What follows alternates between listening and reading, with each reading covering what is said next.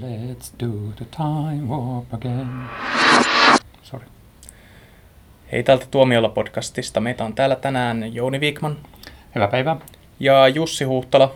Päivään. Minä olen Joonas Alanne ja tänään, tänään me aiotaan puhua legendaarisesta Jack Villeneuveista, joka voitti Formula 1 maailmanmestaruuden ja 11 osakilpailua vuon, vuosien 96-97 välillä. Et Aha. Jouni, mikä sun suhde Jack Villeneuviin on? No lähinnä tunnen tietysti hänet hänen kuuluisan ohjaaja poikansa kautta. Eikö se ole veli? veli? Onko ne veljeksiä? Joo, ranskalaista. Kanadalaisen. Joo, Kepekistä. Gilles Villeneuve olisi ollut ylpeä, mutta en tiedä, miten hän on sulattanut tätä hänen toisen poikansa taiteellista ambitiota. Siis aiheena Denis Villeneuve. Lausutaanko se näin? Mm, Yleensä sä oot ollut oikeassa näissä ääntämisasioissa, Ja luonnonlahjakkuus. mutta että on, kuulostaa sen paremmalta kuin Villeneuve. Miten mä oon kuullut joidenkin nuorten ääntävä, jotka on puhunut Denis Villeneuvein elokuvista, niin ääntää sen Den, Denis Villeneuve. Siinä nähdään, että nämä elokuvissa kävijät on tällaisia nörttejä, jotka ei katso formulakisoja. Denis Villeneuve, yksi ehkä tämän hetken tämmöisistä kiinnostavista suhteellisen nuorista ohjaajista, vaikka hänen ura on kuitenkin aika pitkä, että alkoi jo joskus 2000-luvun alussa, mutta otti tuulta alleen 2000-luvun tuon ensimmäisen vuosikymmenen lopulla ja Joo. on sen jälkeen siirtynyt Hollywoodiin ja ohjannut arvostelumenestyksiä, ja, jotka on myös ollut hittejä yleisön keskuudessa. Joo, on tosiaan nuori mies vielä, että 3. lokakuuta syntymäpäivä täyttää 50 vuotta. Voi perhana, miksei tätä julkaista silloin? Joo. No mutta me voidaan, pi- me, voidaan, me voidaan pitää tämä Jack, äh, kun Denis Villeneuvein 50-vuotis juhlapodcastina. Lähetetään hänelle vaikka oma kappale. 50, eihän se sitten nuori ole. Niin, sä sanoit nuori. Niin, sä sanoit nuori. Niin siis, että ura on vielä suhteellisen niin kuin, Nyt Mä alkaa tätä tämän sun avauksen jälkeen ja sitten tämän, tota, tämän ikänäkökulman kautta, kun vähän mietitytä, oot sä ihan kunnossa? Mä harkitsen ensimmäistä kertaa vakavasti, että otetaan äänitykset uudelleen. Otetaanko uudestaan? Ei oteta. Siis me ollaan vähän niin kuin Ed Wood, että, että vain jos kamera niin kuin kaatuu, niin sitten otetaan uusi otto. Niin vähän sama niin kuin meilläkin. Että Paitsi jos näyttää hyvältä. Niin, että kyllä suurin piirtein tuon mikrofonin pitää niin kuin pudota maahan ja hajota ennen kuin me otetaan uusiksi mitään No, podcasteja. me ollaan tämmöisiä podcastien persuja, että tää on vaan kansanomaista, että kaikki tää källäily täällä. Homman nimihän on tietysti se, että on tulossa tämä Blade Runner 2049, ja kukaan meistä ei ole nähnyt sitä, joten joudumme puhumaan nyt sitten vain elokuvan ohjaajasta. Ja siinä mielessä, että täytyy ihailla nuorta miestä, että uskaltaa astua aika isoihin kenkiin kyllä. Niin. Joo, mutta Ridley Scott oli myös late bloomer ohjaajana silloin, kun hän ohjasi ensimmäisen Blade Runnerin.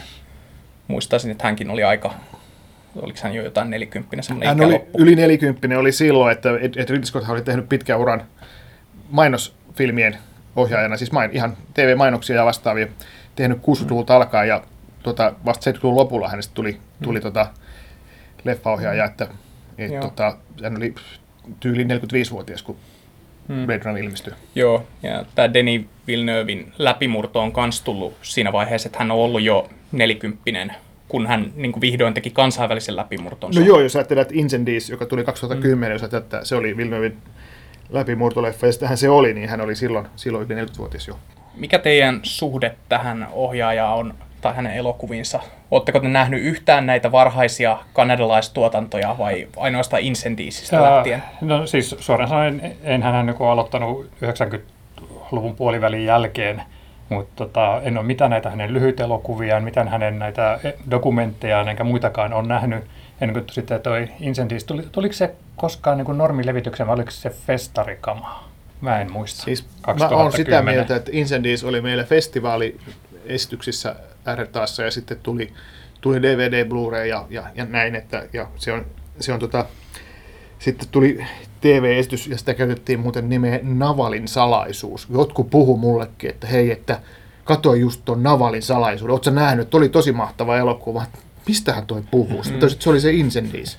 Vähän niin kuin Michael Mannin Manhunter, jonka TV-esityksessä käytetty nimi oli Psykopaatin jäljillä. Joo, joo. Mutta että siis toi, toi Navalin salaisuus on kyllä tosi outo, outo nimi, mutta se on tietysti johtuu siitä, että Yle haluaa keksiä ja, mikä on tietysti hyvä asia, Yle haluaa laittaa suomenkielisen nimen kaikille elokuville, joita ne esittää. Niin, niin, Yle, ainoa media Suomessa, joka vielä ajattelee edesmennyttä pihtiputaan mummoa. Joo. Ja Jannas, ota lisää kahvia. Saanko tota hypätä sitten vielä sivu, sivuraiteelle, että tota, Pihtiputaan mummohan julistettiin muuten just Suomen Kuvalehdessä kuolleeksi. Joo, mä nimittäin, siihenkö säkin viittaa. Joo, kyllä. Joo, koska tota, mä näin tämän, tämän tota,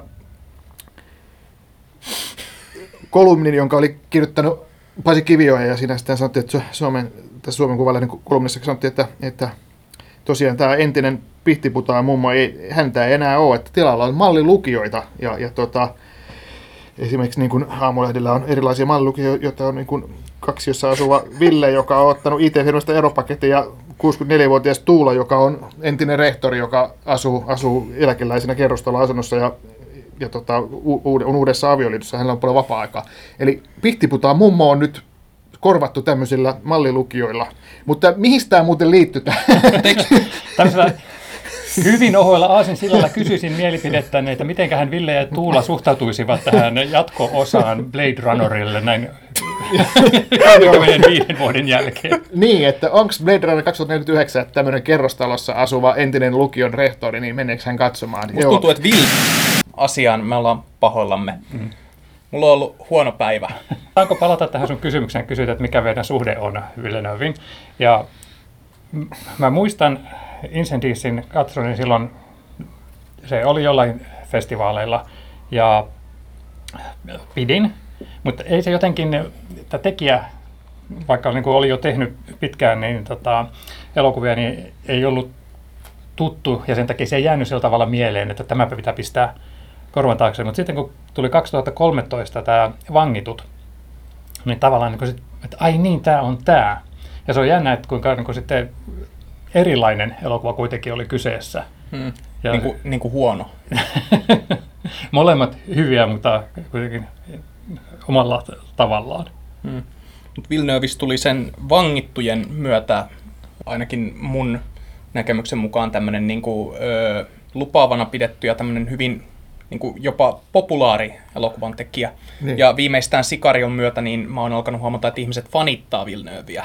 Kyllähän se tuli viimeistään silloin ja mä olin se Incendies, mulla meni kyllä toisinpäin kuin Jounilla, että mulla taas Incendies oli semmoinen, minkä mä näin ensin, ja mä ajattelin, että vau, että kuka tämä ohjaaja on, tämä on oikeasti siis aivan uskomattoman hieno leffa, ja sitten se unohtui vähäksi aikaa, ja sitten kun tuli tämä vangitut, hetkinen, että no ei tuo leffa niin alkuasettelema nyt kauheasti kiinnosta, mutta ai tämä on sen Incendiesin tekijä, niin pakkohan tämä on nähdä, ja sitten taas ajattelin, että okei, okay, vau, vähintään yhtä hyvä, ja, ja, nä, ja nä, mulla se niin meni näin päin, mutta että anyway, että, että onhan se älyttömän vahvoja tarinoita tekee, jos on niin kuin sekä ihmissuhde kuvioita että tämmöisiä niin kuin thrilleriaineksia niin kuin tosi hienosti yhdisteltynä.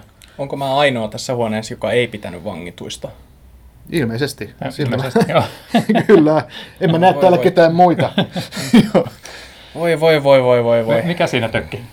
Äh, se, oli niin, se oli niin geneerinen jännäri ja mä inhosin sitä loppuratkaisua aivan yli kaiken. Siis se oli, se toi mieleen jonkun jokikyttäleffan tai tällaisen niin ysärijännärin, jossa on tommonen niin todella hölmö loppuratkaisu. Ja no. niin kuin, tavallaan mun mielestä se tyyli ei sopinut siihen tarinaan lainkaan. Suhteutettuna ehkä olet aivan oikeassa, että se ei sopinut siihen, mutta se oli mun mielestä niin lohduton elokuva, että ja, tota, toisenlaisella lopulla se olisi voinut olla niin kuin vähän turhankin musertava tapaus. Tiedätkö, mun mielestä meidän pitää tehdä jotain tälle asialle, koska musta tuntuu, että tämä meidän podcastin yksi perimmäinen tarkoitus on se, että me kerrotaan, kerrotaan tota elokuvaa ihmisille, että millaisia hienoja leffoja on maailmassa, millaisia hienoja elokuvan tekijöitä on, niin kuin vaikka Christopher Nolan tai sitten se tota Dennis Villeneuve. Jos me ruvetaan puhumaan siitä, niin Jonas rupeaa haukkumaan, että tämä on siis ihan hirvittävää paskaa. Kukahan tämmöisiä leffoja oikein tekee? Ja tota, jotenkin nyt me ollaan rakennettu semmoista hienoa korttitaloa, joka nyt on romahtanut. Mä en tiedä, että pitäisikö meidän palata johonkin Suomen Kuvalehden kolumneihin tässä taas aiheessa. että, Joonaksella on huono päivä. niin, sehän, joo, mutta Joonaksella on aina huono päivä. Puhutaan mestariohjeista, kun hän rupeaa haukkumaan niiden tuotantoa. no mutta hei, mielipiteitä, mielipiteitä on monia ja Anteeksi. ne sallitaan, sallitaan tietenkin. Väärätkin, Joonas. Väärätkin mielipiteet otetaan, otetaan huomioon. Siis mun mielestä mun mielipide oli ihan hyvin perusteltu ja silleen, niin kuin, että mä suhteutin se elokuva vaan eri tavalla, että mä olin pettynyt siihen, että mä olisin toivonut jotain muuta ja mun mielestä se oli vähän semmoinen genre hack juttu, että tällä nyt mentiin Hollywoodiin ja tällainen tehtiin. Hienon näköinenhän se on, että ei siinä mitään. Mutta sitten mua myös nyppi Hugh Jackmanin rooli siinä. Mun mielestä hän ylinäytteli ihan törkeästi, mutta mä olen myös kuullut ihmisiä, joita se ei häirinnyt, että se on ihan täysin pelkästään mun oma preferenssi.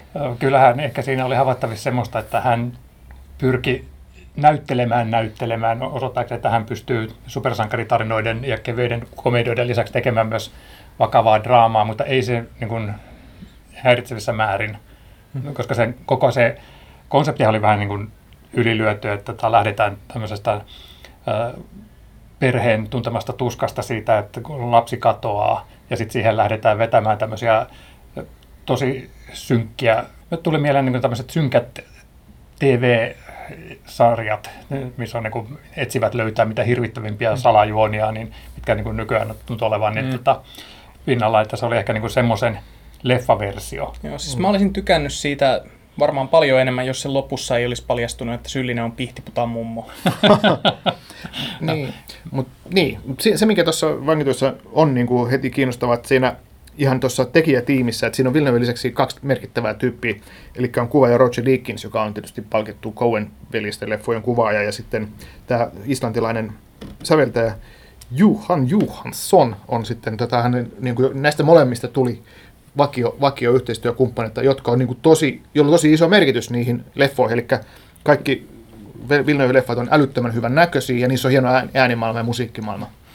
Tämä on y- yksi asia, mitä vähän ihmetyttää, koska episodin haastattelussa niin Villeneuve sanoi, että tota, hän olisi saanut tämän Blade Runner Pestin tehdessään vangittuja. Joo. Mä ajattelin, mä... että, että, mitkä ne on ollut ne meritit, että hänelle on tätä tarjottu, että tota, kuitenkin se Incendies on ollut se ainut sitä ennen yleismaailmallisesti julkaistu leffa.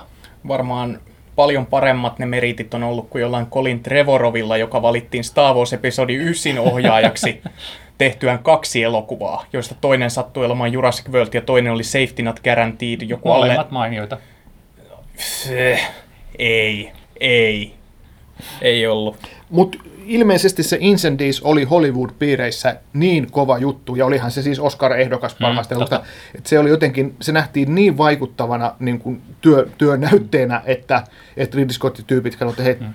tämä me, tämä me otetaan tekemään Blade Runner 2049. Mutta kuvastaako sitten jotenkin sen uuden Blade Runnerin tuotannon ongelmia, että vangittujen jälkeen Villeneuve teki vielä sitten tosi pienelle huomiolle jääneen, vaikkakin edelleen mainion elokuvan tämän Enemy, ja sitten hän teki sitten jo huomattavasti laajemmalti huomatun tämän Sikarion, joka on aivan loistava. Mm. Ja, ja sitten sen jälkeen totta kai vielä sitten Arrival. Niin, niin että siis ihan mieletön putki, jos rupeaa kutsumaan, että Saan... vankitut enemmän Sicario ja Arrival. Joo. Saanko mä sanoa tähän vielä, kun Jussi tuossa äsken rupesi huutamaan, että kun mä inhoan aina kaikkia elokuvia, niin mä pidän enemistä ja mä pidin paljon enemmän vielä Sikariosta että vangitut on ainoa, jonka kanssa mulla on ongelmia, ja Arrivalia mä en ole nähnyt. Joo, mutta se oli vaan tuommoisena sisääntulona, se oli jotenkin niin, niin tota, murskaava, että sitä ei voinut hyväksyä. Te ette antanut mun puhua Incendiesistä.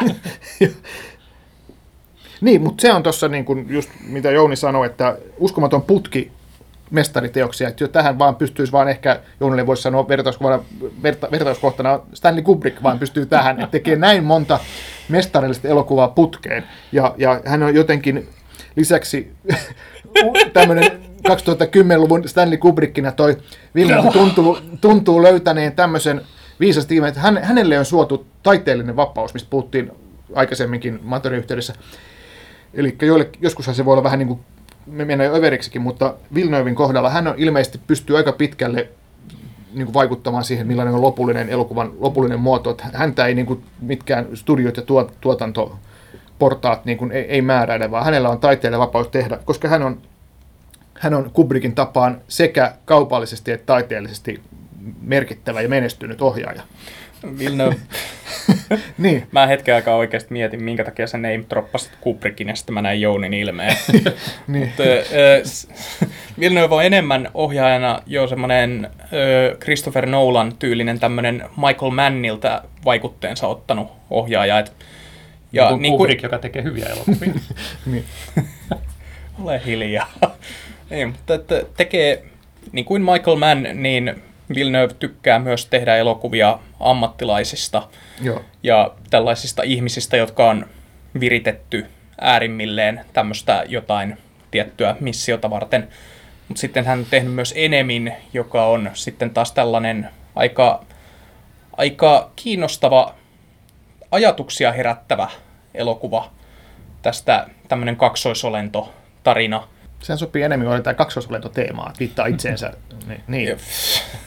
Joo, mutta kaksoisolentoleffa, joka, joka on tällainen, että sä tajuat jossain vaiheessa, että hetkinen, tätä ei ole tarkoitettu otettavaksi kirjaimellisesti, vaan se on symbolista paljon, mikä siinä on.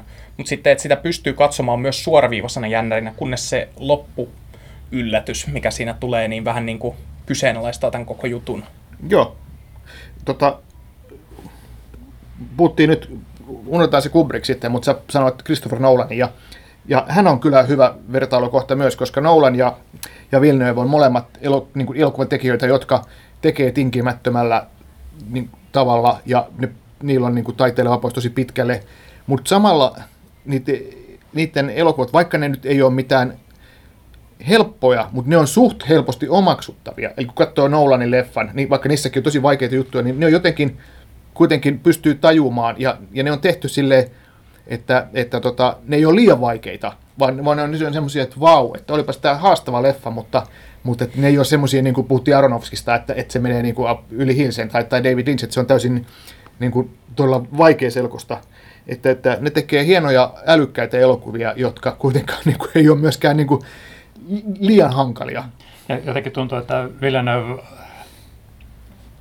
mieltää sen paremmin, että millaiselle yleisölle hän tekee elokuvia, että kun hän tekee tämmöisen enemityyppisen, äh, vähän vaikeamman psykologisen jännärin, niin se on selvästi, se näkee, että se on tehty pienemmillä tuotantoarvoilla. Hän tekee sen sitten kuitenkin niin kuin näyttävän ja sujuvan ja todella semmoisen niin mielenkiintoisen katsoa, että hän ei niin kuin lähde vaatimaan siihen satoja miljoonia ja, ja sitten, tota, sitten taas kun hän tekee Rivalin tyyppistä tieteiselokuvaa, niin sehän on, siinä skooppi on valtavan iso, mutta se on kuitenkin samalla helposti lähestyttävä, ihan samalla tavalla kuin just Nolanin elokuvat. Hm. Ja aina, aina on Villeneuvein elokuvissa kuitenkin keskushenkilönä aina tämmöinen pieni ihminen, joka on keskellä jotain tämmöistä isoa asiaa, johon hänellä ei oikeastaan ole minkäänlaista kykyä vaikuttaa paljoa. No, Sikariossa oli enemissä, öö, Incendiesissä. Niin kaikissa näissä pienet ihmiset tavallaan niin kuin joutuu taistelemaan itseään isompia voimia vastaan. Talattiin tahtomatta ratkaistakseen jotain hyvin henkilökohtaisia asioita. Ja yleensä niissä on vielä sillä, että on niin tavallaan kaksi päähenkilöä, jotka ei ole semmoisia tavallisia niin kuin joko toisiaan vihaavia tyyppejä tai toisiaan rakastavia tyyppejä, joiden pitäisi päätyä yhteen, vaan ne on tavallaan vastakkaisia näkökulmia asiaan. Ja, ei välttämättä vastakkaisia niin arvailus, mutta eri näkökulmista asian näkeviä tyyppejä. Ja sitten niin se leffan jännite tulee tavallaan myös siitäkin, että, että kumpi on oikeassa, kumpi on niin oikea lähestymistapa. Niin, tuohon liittyy sitten vielä usein jotain tämmöisiä vähän niin kuin salattuja menneisyyksiä. Että on jotain, niin kuin Incendisissä oli se taustatarina, ja vaikka Rivalessakin voi nähdä jonkinlaisen, niin kuin se, se, mitä tässä on tapahtunut aikaisemmin. Ja... Tai mitä ehkä tulee tapahtumaan joskus menneisyydessä. Niin, kyllä, joo. Ja Sikariossa tämä Benicio del Toron hahmo, joka paljastetaan myös vasta ihan jossain loppupuolella, mm. että mikä tämä hänen juttu on. Kyllä. Kyllä, kyllä. Mutta Blade Runner 2049, mitä odotuksia teillä on tätä niin. elokuvaa kohtaan? Odotuksethan on korkeilla, mutta tietysti jotenkin mä aina yritän, yritän myös suhteuttaa ne, että, että kaikkihan viittaa siihen, että tästähän tulee mahtava elokuva, että on siinä niin hieno tekijätiimi ja kaikki tuntuu menevän, menevän just oikein, mutta mut, että olen myös varautunut pettymykseen, että tästä sitten käy niin, että tämä on sitten Villeneuven ensimmäinen epäonnistunut elokuva. Mutta, älä, älä, älä, älä, älä. Koska mutta, mä... mutta, maltillisesti odotan hyvää elokuvaa. Mä, mä oon jotenkin havainnut, että, että musta tulee vanhemmiten pessimistisempi, koska mä, mulla on melkein aina niin vähän pelonsekainen fiilis, kun mä odotan leffaa. Mä aina haluan, että se olisi hyvä, ja sitten mä niin pelkään, että se ei ole. Mm. Ja... Sitä kutsutaan pimeä uhka traumaksi. Herra Jumala, siinä oli huono elokuva. Oi taivas. Mutta mä en edes odottanut sitä. Uh, mutta tota,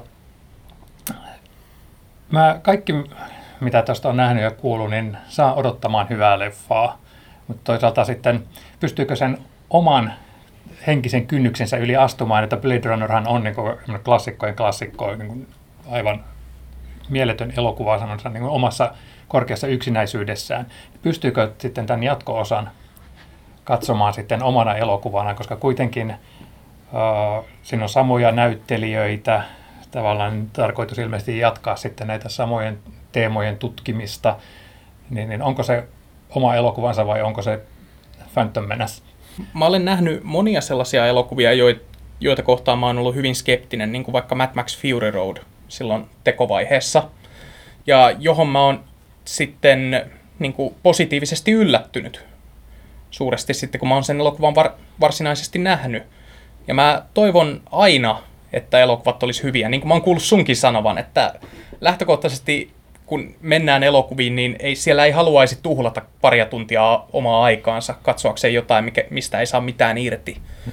Mä niin kuin toivon, että tämä on hyvä, mutta öö, mä silti pidän sitä epäilyttävänä, koska tämä on osa tätä ilmiötä, että tehdään 30 vuotta vanhoihin leffoihin jatkoosia, koska sillä on olemassa oleva brändi.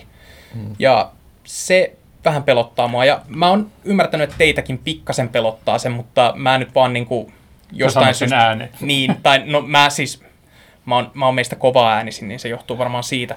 Mutta mä toivon, että tämä on hyvä elokuva, koska tässä on hyvät näyttelijät. Mä pidän Ryan Goslingista ja no Harrison Ford on nykyään aika väsynyt, mutta Harrison on, Ford näyttelee Harrison Fordia. Mm. Niin, kai se on ihan kiva, että hänetkin joku aina käy vanhainkodista hakemassa. Mutta miten nähdään sitten, tota, jos verrataan Harrison Fordia ja Ryan Goslingia, niin nehän on kuitenkin aika eri kohdissa uraansa verrattuna siihen, kun mitä Harrison Ford teki Blade Runnerin, että hän oli vasta niin kuin siinä vaiheessa niin kuin singahtamassa sinne kaikkien tuntemaksi, että hän oli semmoinen putki elokuvia, jotka teki hänestä ikonin. Niin. Mutta sitten taas Ryan siis Gosling on pitkään tehnyt tämmöistä, niin kuin, siinä ei ole kauheasti sellaisia jättihittejä, mutta hän on semmoista niin kuin pienempiä hittejä valtava määrä ja kriitikoiden arvostamia niin elokuvia. Sellaista niin sanottua Johnny Depp-uraa.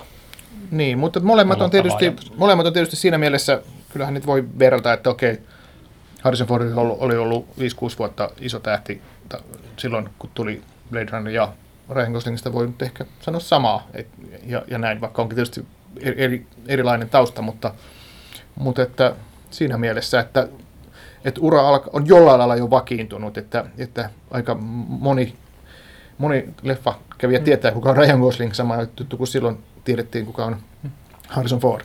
Joo. Toivottavasti Ryan Goslingi kiinnostaa näytteleminen tässä elokuvassa enemmän kuin mitä Harrison Fordia kiinnosti alkuperäisessä Blade Runnerissa näyttelyyn. Niin. Mä ehkä ajattelen tässä sitä, että sillä ei ole niinkään, niinkään väliä, että kuka tässä on pääosassa, onko se Ryan Gosling vai joku muu. Että tässähän tämä kokonaisuus on sitten se, mikä tietenkin hmm. enemmän, enemmän vaikuttaa, että, että, että, että enemmän se elokuva, miten se on ohjattu, miltä se näyttää ja miltä se kuulostaa ja kaikki, kaikki nämä, että, että mä itse näen sen niin, että Ryan Goslingin tilalla voisi olla niin kuin melkein kuka tahansa. Toi on ihan totta. Hmm. Se on aika pelottava ajatus siinä mielessä, koska silloinhan se tämä jatko-osan ainut tarkoitus olisi niin kuin luoda uudestaan tämä Ridley Scottin ikoninen maailma ja laittaa sinne vaan sitten näitä ihmisiä tekemään samoja asioita suurin piirtein. Niin. Mä, niin. mä jopa luulen, että toi Harrison Ford, mä veikkaan vaan, että se rooli tulee olemaan aika pieni. Että Ford on siinä sitten vaan muutamassa kohtauksessa ja ne kaikki on tietysti nähty jo trailerissa suurin piirtein. Koska Villeneuve on tehnyt vaan pelkästään hyviä elokuvia, onkohan hän itsekin replikantti? Vähän kuin Modern Talking, olivatko he ihmisiä vai robotteja, kun he tekivät koko ajan vain hyvää musiikkia.